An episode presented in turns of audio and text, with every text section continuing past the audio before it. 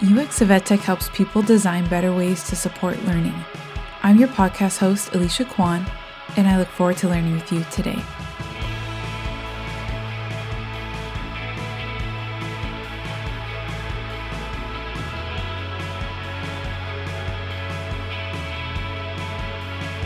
This is part six of the Design Maturity series. Today, I'm featuring the Chief of User Experience at EdPlus in Arizona State University, Amanda Gulley. EdPlus is a tech company based within and backed by ASU and serves both their students and many other external clients. This conversation is packed with depth and insight. Be ready to take some notes as Amanda dives deeply into how their organization works. What really struck me from this conversation was how actual students are deeply embedded throughout their processes and team. They truly invest in students and emerging talent. I hope you enjoy our conversation and check the show notes for ways to follow us further. I work for EdPlus, which is a enterprise unit at Arizona State University. I might also use the term ASU interchangeably, so I'll just state that really fast. But EdPlus was originally created about 10 years ago. Um, we were formed to build and scale online degree programs through ASU Online.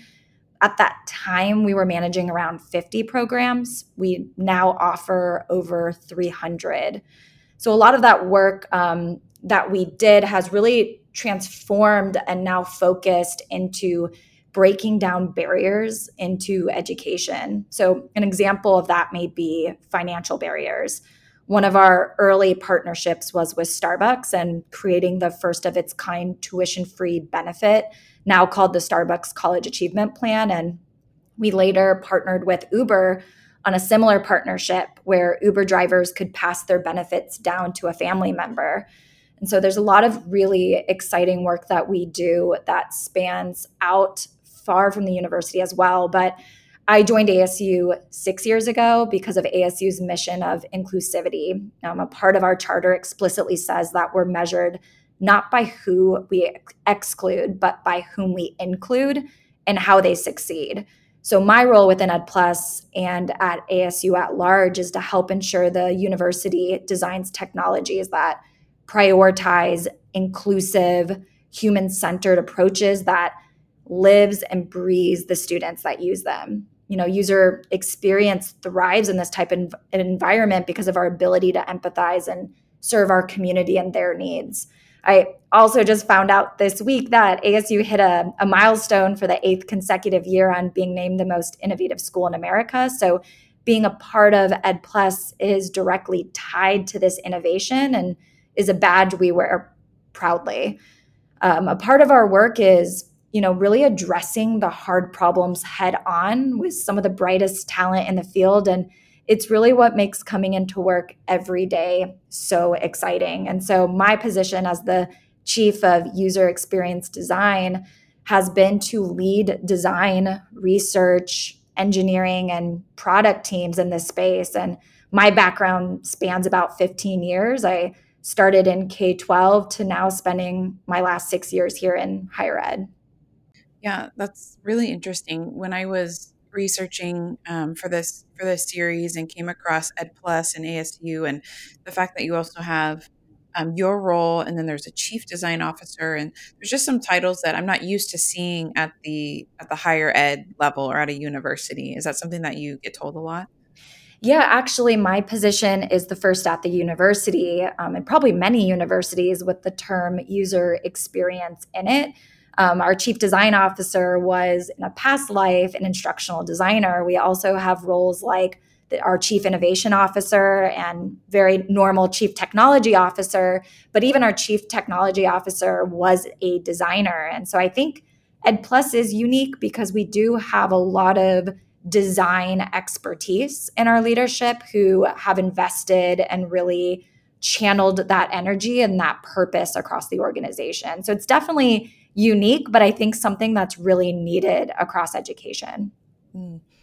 Something that I'm asking different people is to unpack a little bit about their their hierarchy in terms of design representation. And I know you kind of you just mentioned that, but if there was anything else you wanted to add about what kind of influence do these roles have on Ed Plus and on ASU as a whole? And um, yeah, if you could just unpack a little bit more about, um, you know, there's a CDO, there's um, yourself, your um, chief over user experience design. Um, how does that all break break down? Yeah, I think well to start the C-suite expectation at Ed Plus um, is design will become a differentiator for our business model maybe it'll become a competitive advantage by increasing enrollments or improving student persistence or even bringing in a new premium lens to the student experience that adds value and contributes to improve student outcomes. I think this is how many in Silicon Valley, you know, com- companies function, but it like I said it's newer to the ed tech and I'm grateful that we do have executive leaders who understand this. And so again, with my position, it's fairly new. Um, it again shows that we're investing into design and the maturity of design and how do we continue to grow that. I give a lot of my credit to our CTO who had started our design team, I want to say about seven years ago. Um, he was here before I was, and he really did build a culture between design and engineering, which I think you see at a lot of tech companies that there's very siloed approaches to how you do work. And so Matt, our our chief technology officer, he really understood how to thread that needle into our culture of how do we collaborate and work together. And so his design background and his technology background was the beginning of our user experience evolution of what I call it. And so um, with the chief design officer that you had brought up, um, he actually has a whole different purview of design. And so, what I love about our leadership team is design is not left to one executive or one leader or one team. He really thinks about the partnerships that we form and how do we focus on partners who are willing to redesign the paths that students may take toward education. We have a lot of partnerships with uh, groups like YouTube and Google. And again, as I stated, some of our kind of business oriented partnerships with Starbucks and Uber towards financial barriers. We're continuously working with other universities in this space. And there's a lot of design that goes on there to that. How do we innovate what education looks like today? And how do we provide access to learners that may have not necessarily taken that traditional path?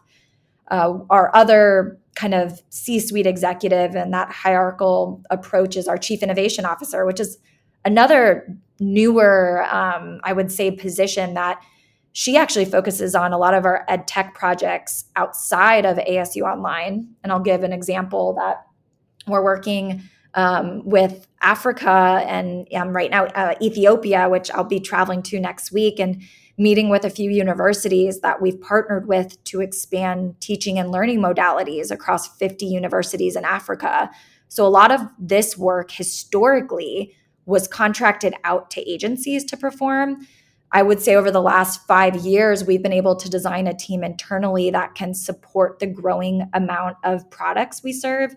And through those efficiencies, we're able to do it at a fraction of the cost with higher design quality and at a much faster great. So having leadership at the top that are all speaking a common language and prioritizing design resources, providing seats at the table that unlocks permanent maturity is key. And so design is not owned by any one person and in fact it's welcomed by all and creating that culture at the top of the organization has taken time but it is not it's only with persistence and grit that you get there to continue to show what value design can bring to that organization.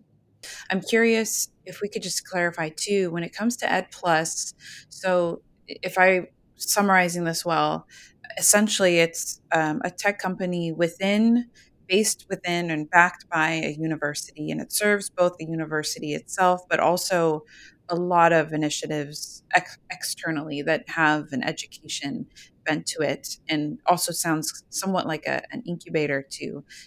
How would you correct that? Does that sound somewhat right? It sounds spot on. I like to say that we're when we were first formed, we are very much like a startup. Um, as I stated, you know, most most of our students are 100% remote. We serve the digital student for Arizona State University. And because of that, we've had to adopt very sophisticated technology approaches and frameworks to be able to scale to 140,000 students that we hope to hit in the next few years online. And so there's been a lot of work to do that, but we've also, like I said earlier, expanded out. And so a part of that kind of entrepreneurial culture has really been committed to our charter of access. And so, how do we help students across the globe find opportunities into the education space, whether it is through our K 12 uh, digital prep environment, whether it is through higher ed? We have other units um, on campus, like our Learning Enterprise, that serves learners who are not degree seeking.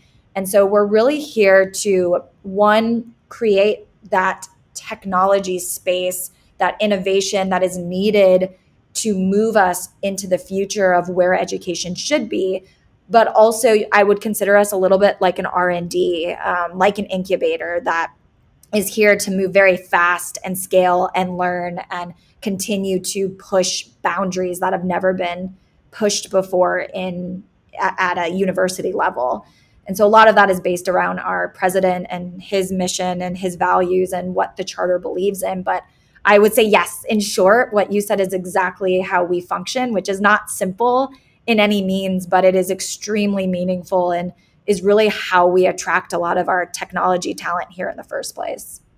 Yeah, it, it definitely sounds extremely meaningful. Um, and makes sense too you know like you said you're serving such a large population of digital students as as you put it and um, makes sense that you you want to be um, the experts in, in how to do that and, and just continue to grow and research and understanding um, you know what are great ways to do that and how do we innovate in that space um, can you define your definition i guess of design maturity briefly and and how would you measure it?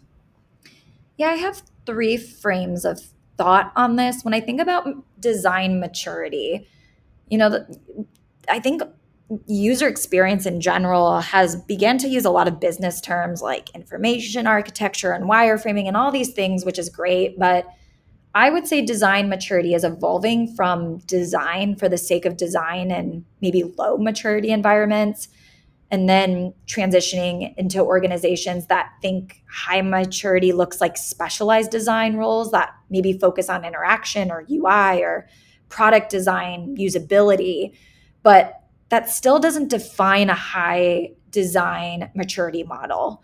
Maturity is moving past the user and instead designing for the human.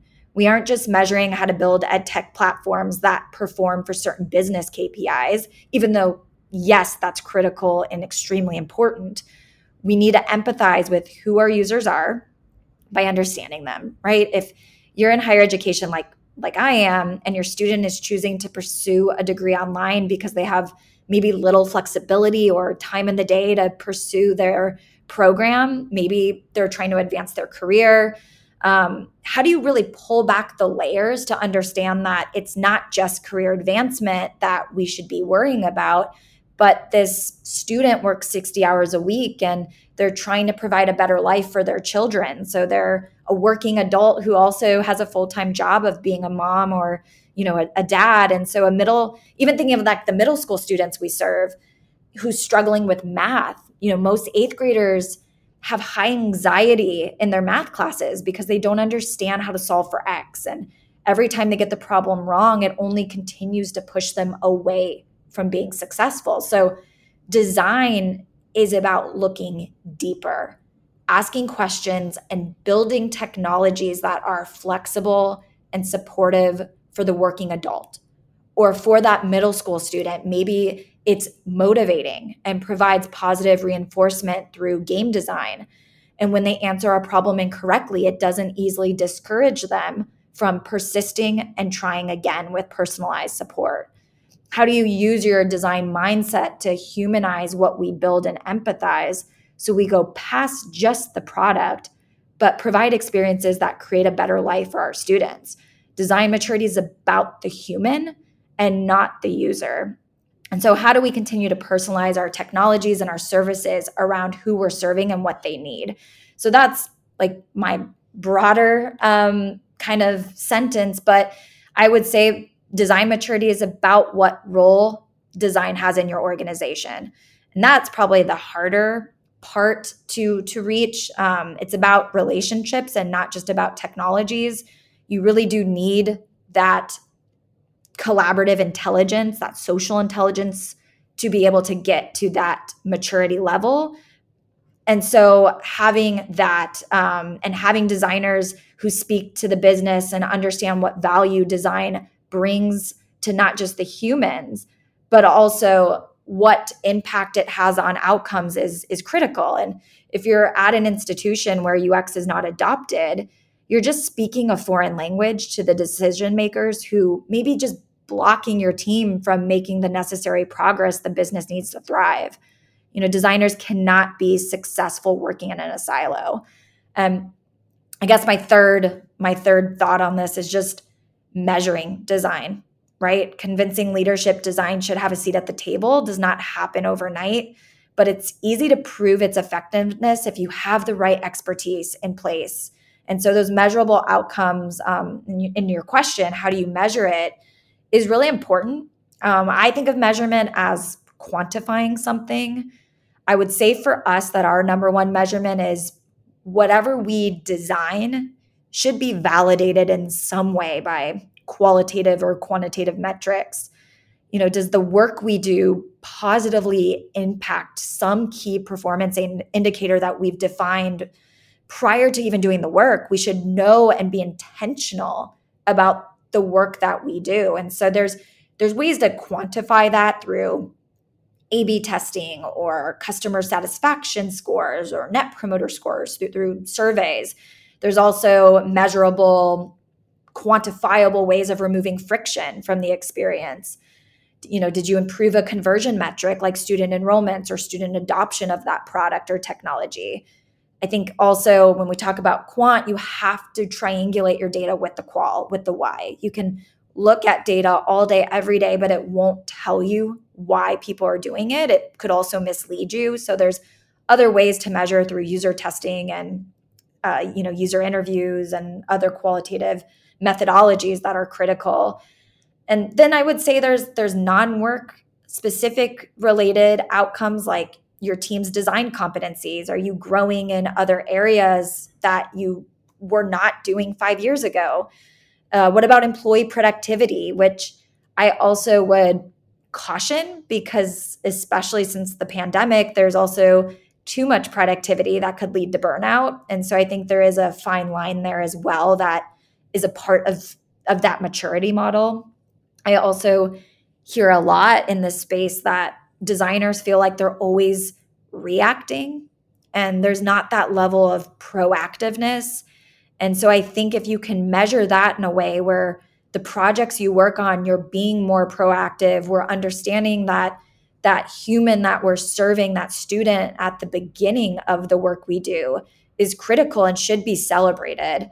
And so there's plenty of other metrics like you know growth and financial um, investment from the company, and if your team has expanded, uh, you can measure how many products or technologies that the organization has that has UX or design baked into the projects, the amount of teams you interact with, the level of collaboration, the time it takes to go to market. Uh, there's so many ways to measure. And I think the more sophisticated you get, the more you begin to measure and the more that that measurement validates the work that you have and i would just end by saying that the industry is evolving so quickly that the minute you reach a level of maturity there will always be new transformative ways to push the limits of what your team has experienced hmm.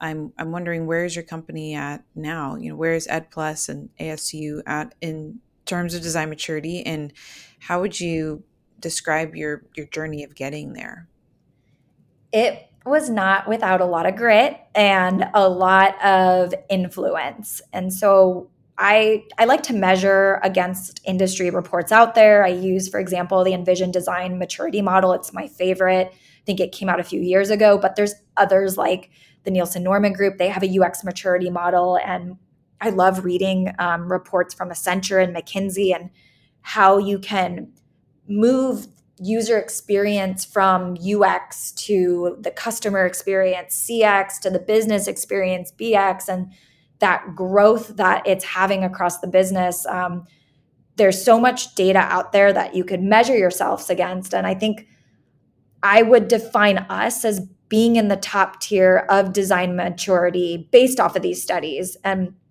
a lot of what we do is focused around user experience design. But like I said earlier, design can take so many forms.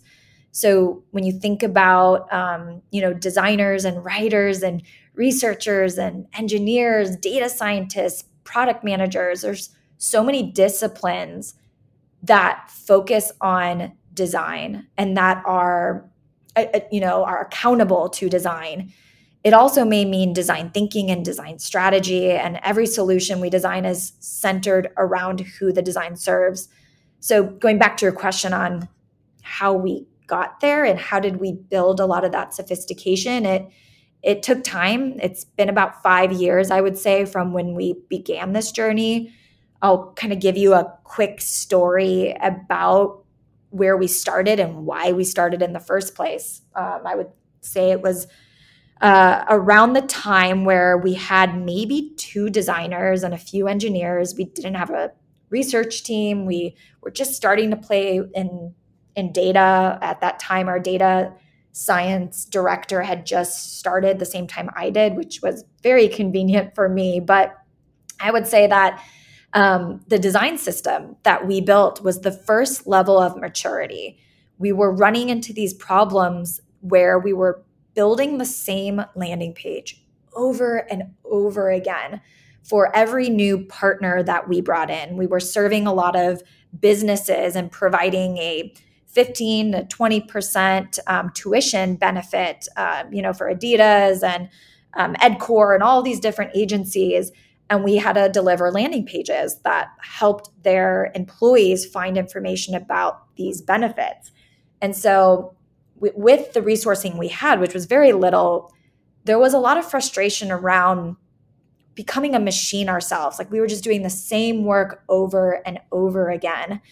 And I remember at that time, our engineering leader, who's still here today and is a huge part of the growth that we have seen, is he said, just do it. Just encourage employees to find a niche and own it. Like allow them to to figure out how to solve for problems that we have. And and how do we as leaders give them space to do that? How do we advocate for them? And so one designer and one engineer worked together independently. They built trust together. They knew nothing about design systems. We purchased books. We found slack channels we started reaching out to people in tech that had experience that we could interview and we figured it out um, you know, the design system that I'm referring to, we call it our rocket design system. It also ended up helping the university build the foundation of the what we call web standards. So now the entire university has adopted a framework of our design system. And so this had started really the this like I had said earlier, this like revolution of user experience within ASU. And I think that is where we started to understand that there was no limits. And we also understood that no one was going to give us that permission. And so we needed to work smarter and maybe a little bit harder at that time so that we could get to a place where we could innovate more and do the work that we knew that we were capable of. And I just don't think at that time people understood what impact design had. And so part of that was building out standards, building out a data layer where we could track every clickable element on our technologies and build out a system where we could scale that and have that quantifiable metric that we needed to prove out the value of what we were doing. And so those shared goals, shared language, that accountability, bringing in other teams who could buy into what we were trying to do. Um, it was all very critical, but that one problem led to the design system that led us to defining and building out our why, not just who we were, but more importantly, who we wanted to be, who we knew we could be. And I think operationally, we started by building out those efficiencies through the design system, through design ops and engineering ops. We had built really well defined processes to encourage deep integration between multidisciplinary teams, which is really the cornerstone of design maturity is how do you collaborate with other disciplines to become more sophisticated in your approach? But it takes a level i think of being very scrappy to get there. For for us at least we had to figure out what we could do with the resources we had and we invested a lot in the student employees. I, I would say student employees were a core component of our growth. Not only are we giving back into the mission of what we're doing to begin with but we also have students who are living and breathing what we were doing and could also provide us feedback. And so we didn't just hire students for the sake of doing work. We built a culture of giving them very challenging work. And putting them in front of our senior leadership to show what they could do and also bring some familiarity with with what they did, what we could do with them. And this trend continued. We ended up hiring, I think, eight students um, at that time. So it was really incredible. Yeah, I'm I'm curious. So you're you're talking about these these student employees. I'm wondering, do you think that Ed Plus's attachment to ASU and just a university that that's been an advantage that most ed tech and education companies don't have that's helped you kind of reach a, the latter end of, of design maturity in in a relatively you know i know it's taken years but relatively speaking a good amount of time um, what do you what do you think about that?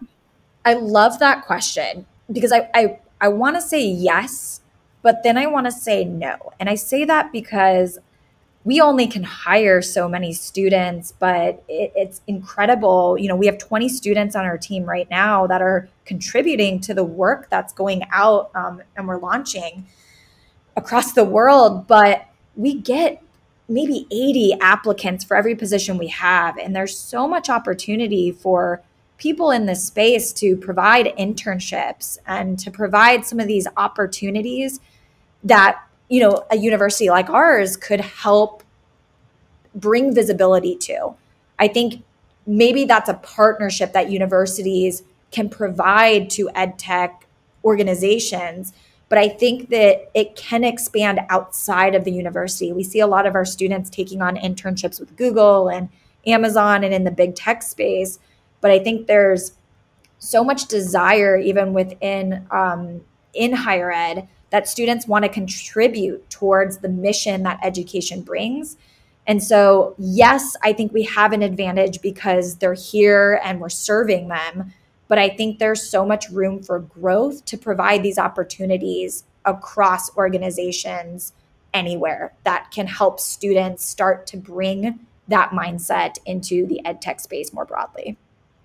Yeah, yeah, that definitely makes sense. Thanks for unpacking that a little bit. As you were talking, it just made me curious and was was wondering your thoughts on that. Um, so I imagine with some of the great um, gains and achievements and steps that you've taken that there's been large obstacles to that as well. Um, I was wondering if you wanted to unpack any more about, yeah, just this journey that you've been on. Um, how did you get there? And maybe even some of your greatest challenges or obstacles that you faced. Yeah, I think those two things go really nicely together because when I first started, I remember the word swim lane. I remember because um, our CTO now, he even put up a picture in a meeting uh, uh, with someone swimming down a pool. Um, everyone was very territorial. And I think when you're in that kind of low maturity model at an organization, people are very territorial about their space, right? I think there's even you even see this in big tech sometimes because they create such niche positions that you're not really leveraging the strengths that you have across the organization to solve problems, right? Design is not just for designers, but also designers should not just be left to design. And so I think that level of collaboration is definitely not an obstacle, but an opportunity and something that you have to get through at the beginning. You have to begin to figure out a common language, whether that's aligning on goals, whether it's speaking um, to how this impacts the business, to working with data scientists who need areas of opportunity to find where we can do with this data and create that more personalized approach to our services. And so I also know that there's a misconception, right, that um, education moves slow. And I think we only move slow because we need more people to push and to work together. And I think that is really critical in this space. And I feel like we've been able to overcome, but you know, you, you'll see that a lot of people in education has been here for a very long time. And so how do you begin to shift that that culture um, and begin to create that inclusivity that is extremely important to good design. I think that is where we've seen a lot of friction. But the minute we overcame that, we became smarter because we were working together. We were able to do things that we never would have been able to do without that deep level of integration and that collaborative intelligence. I, I would say that the the prize at the end of all of this is innovation, right? That's what high design maturity teams can do.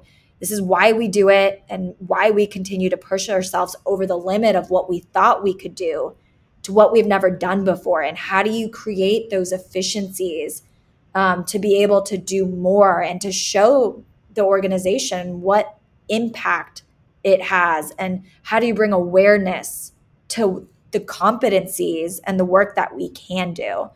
And so I would definitely say that that probably has been the biggest obstacle. But I think right now, too, especially since the pandemic, everything has become convenient, right? Like we're, we're using Instacart to now go get our groceries and Amazon um, to buy our essentials. And so uh, the world is changing. And I think we have to make sure that we're evolving, right? Like, we can't, education can't remain in the space that it is today. We have to evolve it. It's critical to the success of our society of how do we make sure that we're staying on top of what what our user expectations are and their expectations are the same for every technology that they use. They, ex- they expect that seamlessness.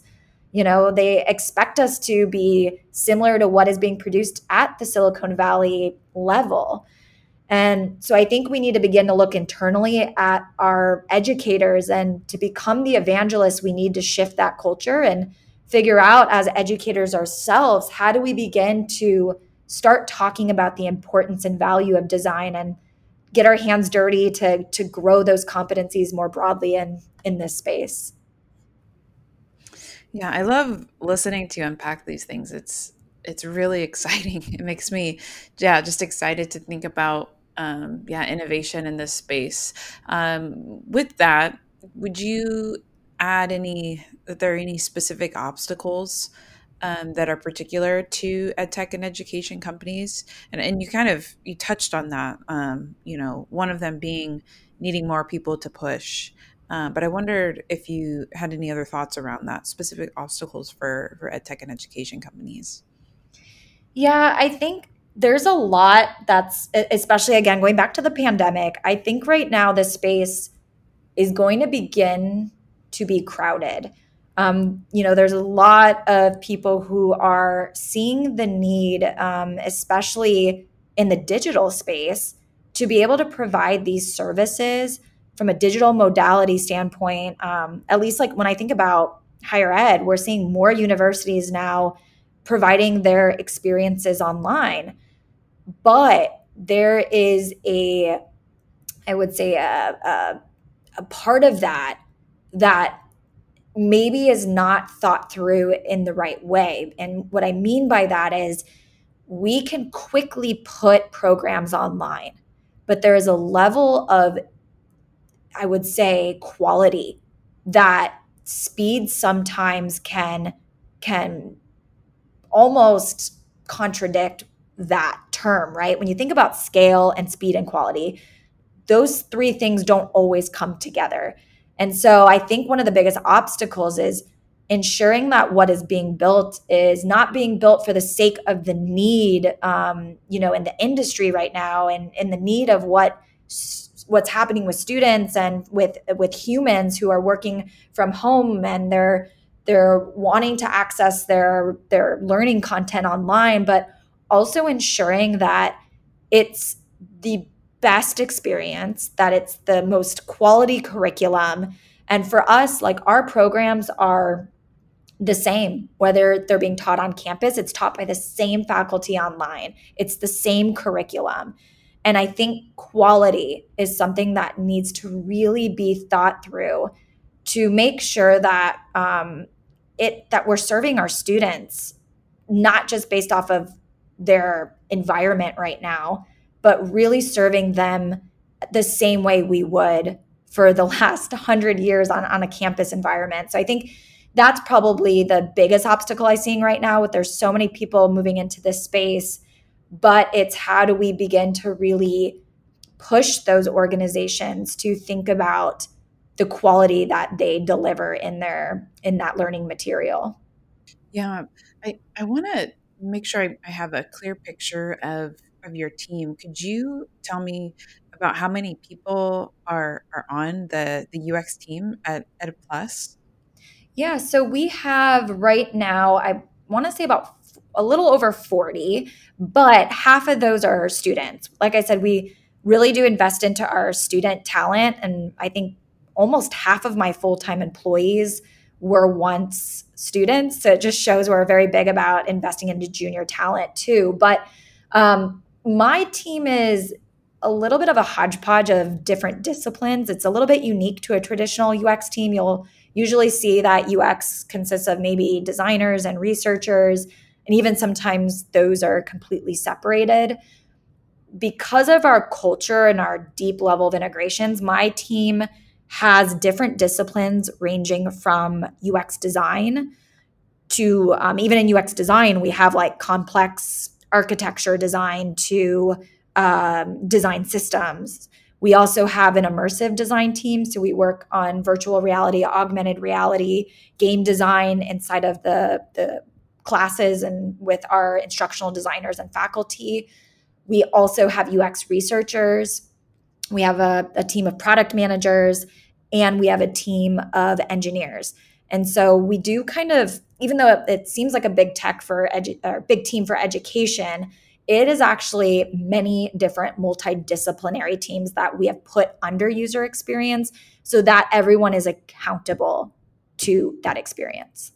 What's what's next for for EdPlus and for this team um, and for for asu really? Um, you know what ways do you see EdPlus growing in design maturity and what steps are you planning to take to get there yeah, I I love this question. I I think we we work very fast, which sometimes can be uh, detrimental as well. And we're really trying to not necessarily slow down, but um, I'm sure you've heard like design ops and engineering ops, and it's a kind of a newer um, trend. I wouldn't say trend, but a newer process because teams are becoming so sophisticated that we need to begin to build out playbooks and knowledge repositories and begin to figure out how do we scale our work the bigger we get and ensure that the quality is still there and we're being efficient.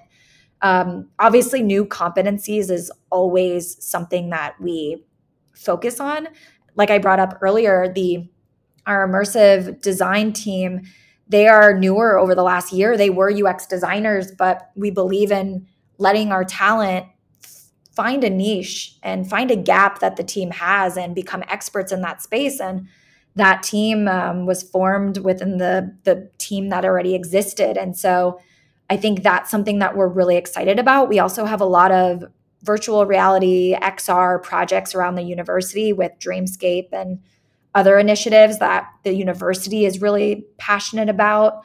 But i would also say that we're also trying to balance this ethically humane part of building products that promotes well-being accessibility user privacy. I think user privacy is definitely something that the university is very passionate about. We're collecting more data and we're becoming more sophisticated with our data. And how do we begin to really think about this from a privacy standpoint? And thinking about ethics and and building products that you know don't promote addiction or any poor behavior but do the opposite i think is really important from a psychology lens of how do we begin to move into that realm.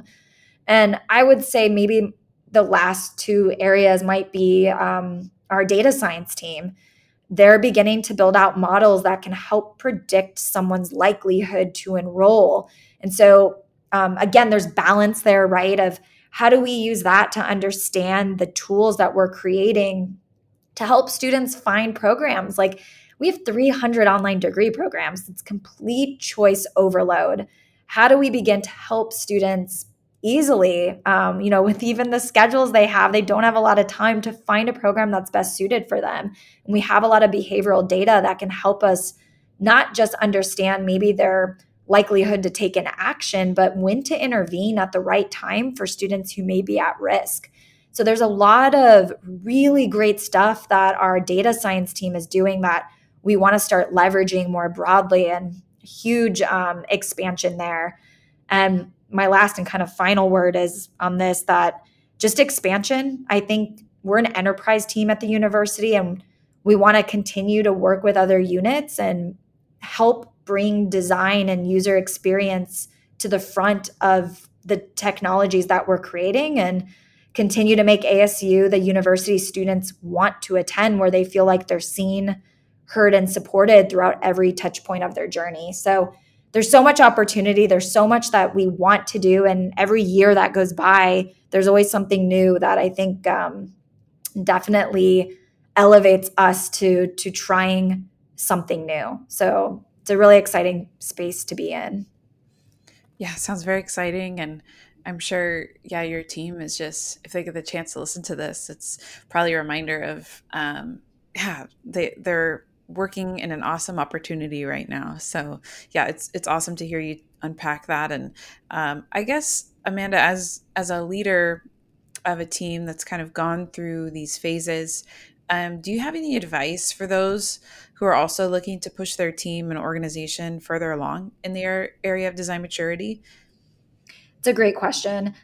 I would start by saying that to remember if you're if you are a design leader, it's your responsibility to inform the organization on why design matters. So if you can remove the academic in you and simplify the value in a relatable way, I think you know it's really important to influence others to invest into building a design first, human centered culture. And remember that design in its simplest form is not building because we can or should, but design is reframing the problem so that we can design a solution that is not only functional and exists for a simple purpose of getting from point A to B, but it's a differentiator compared to every other organization trying to beat you to market. You know you don't need an army to begin. Um, if you wait until you get permission to do it you never will. So you need to embrace failure but also fail fast. And you know if i've let every no stand in my way we wouldn't have been able to get to where we are. And so my final piece of advice is to remember that designers will never be successful working independently. So the sooner you can earn trust and empathize with your colleagues learn how to work better together will only eventually lead to the collaborative intelligence you need for broader adoptions and inevitably design maturity. Thanks so much. Um, Amanda, what are some great ways to follow you and, and your work and, and EdPlus and what you all are doing? We, well, at least I'll say I'm very active on LinkedIn. Um, so you can definitely find me there. We also have a team portfolio um, and also are uh, posting a lot um, within the ASU ecosystem. But we also do monthly trainings. We're very passionate about the field of UX. How do we upskill people in this space? We it's called our UX collaborative. So we always welcome anyone to join us. Um, they can reach out to me directly. It's a monthly training on Zoom that we also record. And so there's a lot of kind of work that we do in this space that we love sharing. So I would definitely say follow me on LinkedIn, reach out, and um, definitely just say hi anytime. Thanks for listening. There are a couple other resources you might be interested in. UX of EdTech has an article publication and a community of practice. So if you want to dive in further on related topics around education and design in a more visual and written fashion, check out the publication. And if you're looking to meet other people in this space, network, jam and learn, and even share or find job opportunities, be sure to connect with our community. Check the show notes for ways to get involved with all of those things. This episode's theme music is by the band Sleep Still. UX of EdTech helps people design better ways to support learning. I'm your host, Alicia Quan, and I look forward to learning with you next time.